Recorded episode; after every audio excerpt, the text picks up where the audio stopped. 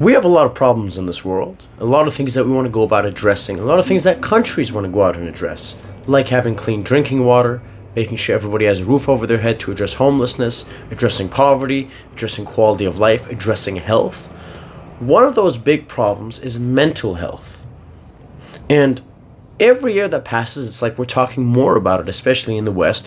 We're recognizing the importance of mental health in different dimensions of life and how important it is to everyday life.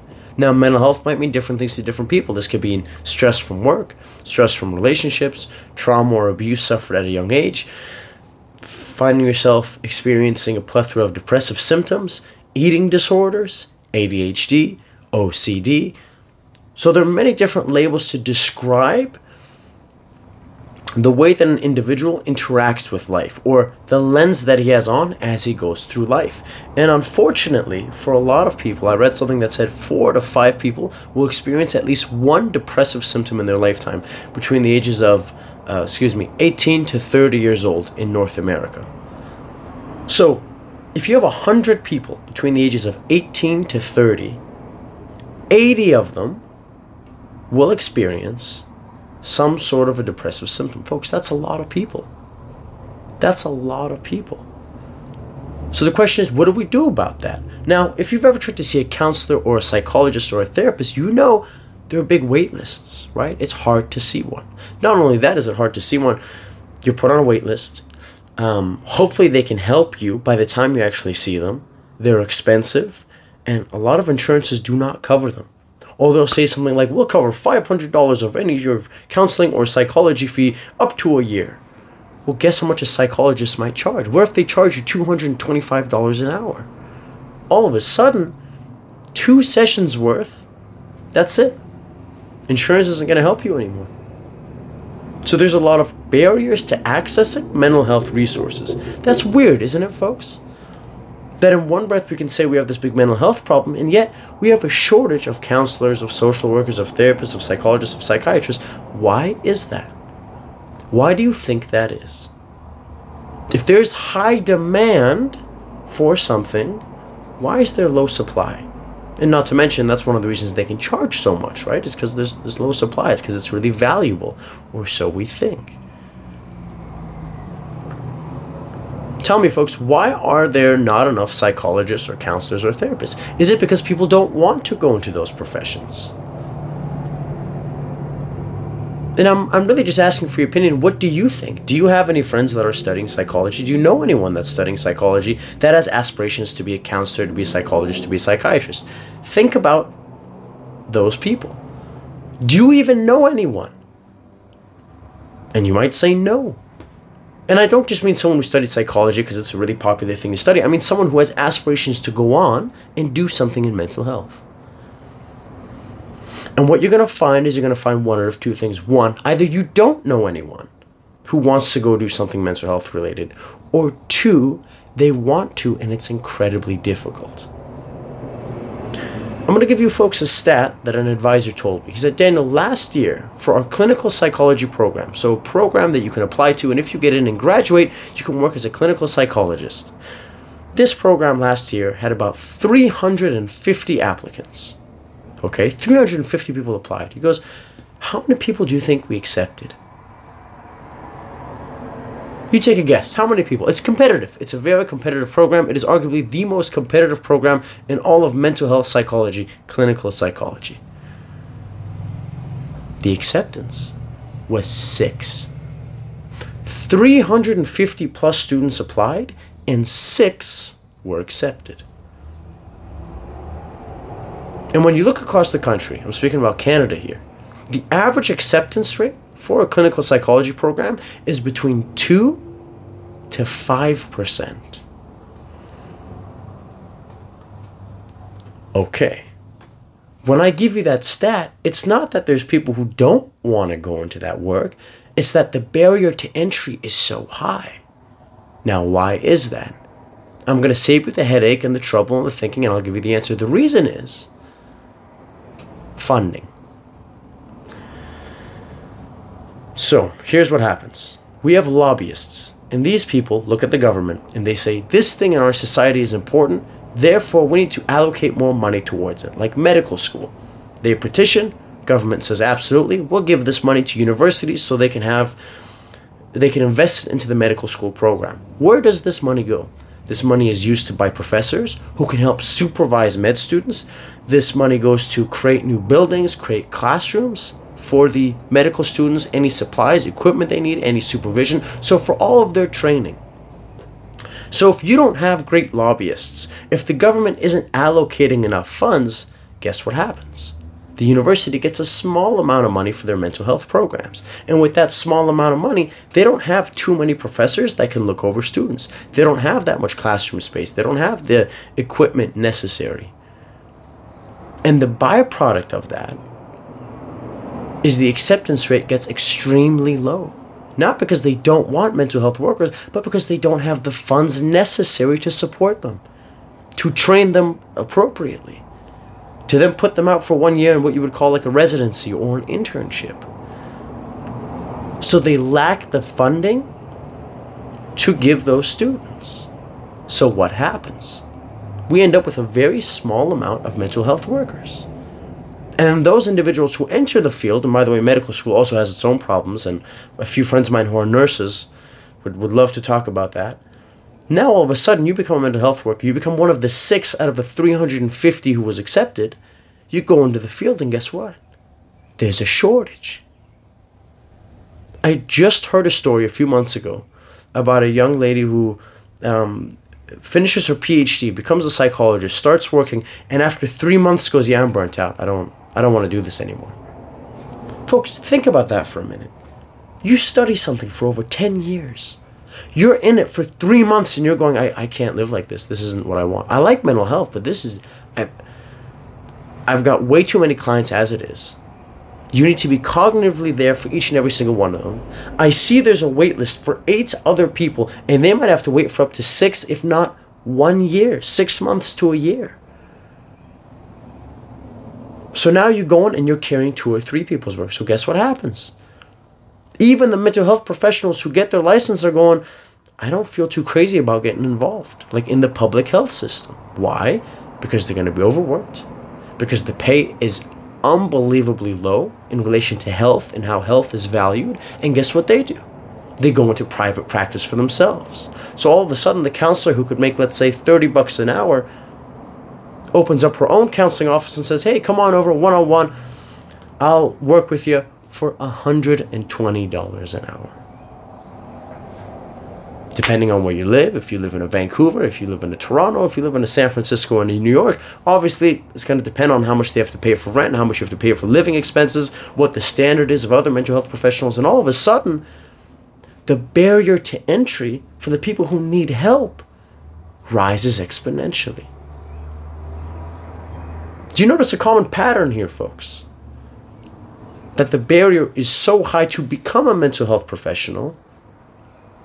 And then those people, in order to make money, in order to pay off their loans, in order to be able to live and make a living based off of the thing that they're passionate about, they have to charge an insanely amount of money that insurance may or may not, probably will not cover. So now the very people that they sought to help can't access them. Do you see the problem here, folks? Like, is this thing on? Do you hear me? Do you hear how freaking ridiculous this sounds?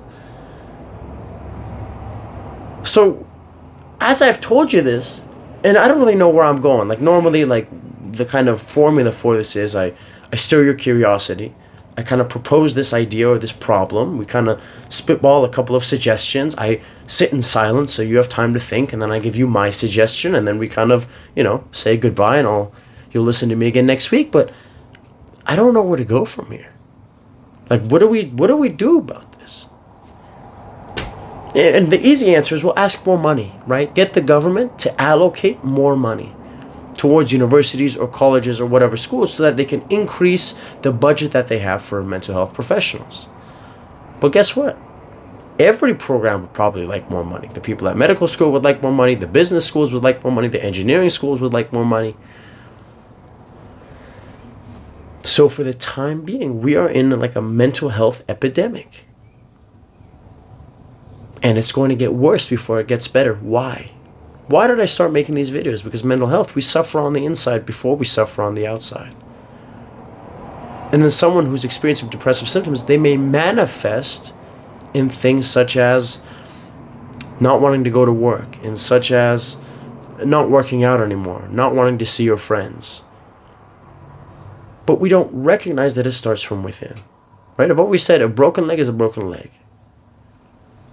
If you've got a cut, we can see it. We can see you bleed. But on the inside, childhood trauma, abuse, OCD, it's easy to just pawn that stuff off. So, oh, well, you're acting up. Or he's just doing it for attention. Or she's just a drama queen. When maybe there's something greater going on.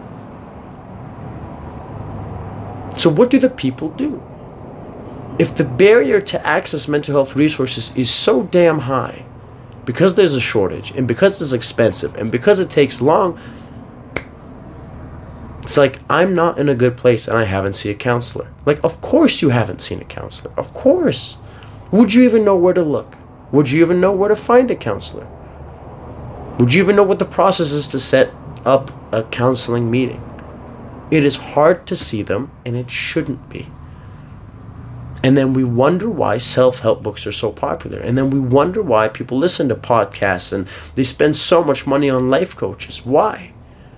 Because there's no legislative body, there is no barrier to become a coach. Like in the last video, I talked about the transformative coach, the relationship dating expert, blah, blah, blah. And they might be geniuses in their field. And one of the really interesting things is because there's no barrier, anybody could do it. Well, look, and they're trying to help. You know, let's give them the benefit of the doubt and let's think they're good people. So if you're a young person Maybe you're still living at home. Maybe you're in high school. You're working part time. You're working once or twice a week, and you want access to mental health resources. What do you do? Well, the easiest thing is this thing that we carry in our pocket all the time is our phones. Our phones give us access to things, access to things like Spotify, which means podcasts, access to YouTube, access to, I'm sure there's mental health apps out there that'll, you can write about your mood and how you're feeling and what your goals are, or to do list apps. Maybe meditation apps. Maybe apps to help you fall asleep. Maybe like a gratitude list kind of app. So, what we've done is with mental health, we've put the responsibility on the individual. The individual's looking at the system and they're going, okay, I don't have the means to see a mental health specialist. I don't even know where to look. They'd be too f- expensive for me to afford. And they're going to be about on a six month uh, wait list before I can even talk to him and see if he can help me. Imagine waiting six months to see a counselor. You see them, oh, it turns out it's not really going anywhere. You're not a good fit. Okay, here we go again. Could you imagine how frustrating that must be? Especially when you're in a bad place, when you need help right now. You see the problem we have here, folks? So, what people do is they turn online.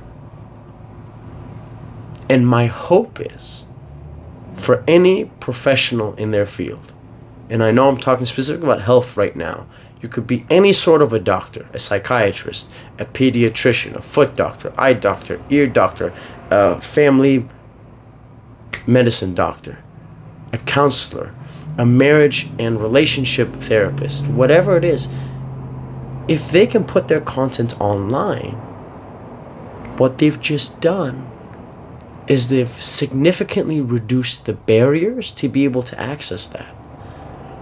How amazing would it be if every medical professional or mental health professional had a YouTube channel of sorts. In that, you could watch a video or two and go, "Yeah, I don't, I'm not interested in this person's philosophy." So you don't even have to waste your time before you go over and talk to them right? And the opposite would be true. You listen to a person's videos and you go, I like the way he thinks.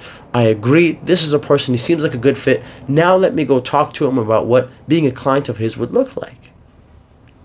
Right? Why? Because you've built some sort of rapport with them. You have an understanding of what this person is and how they how they think and their perspective on the world and their methods in relation to conflict resolution.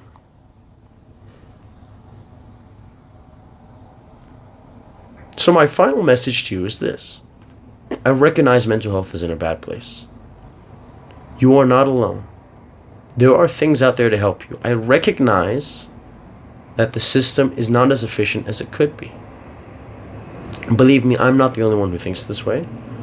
I know many psychologists and counselors who share the same view.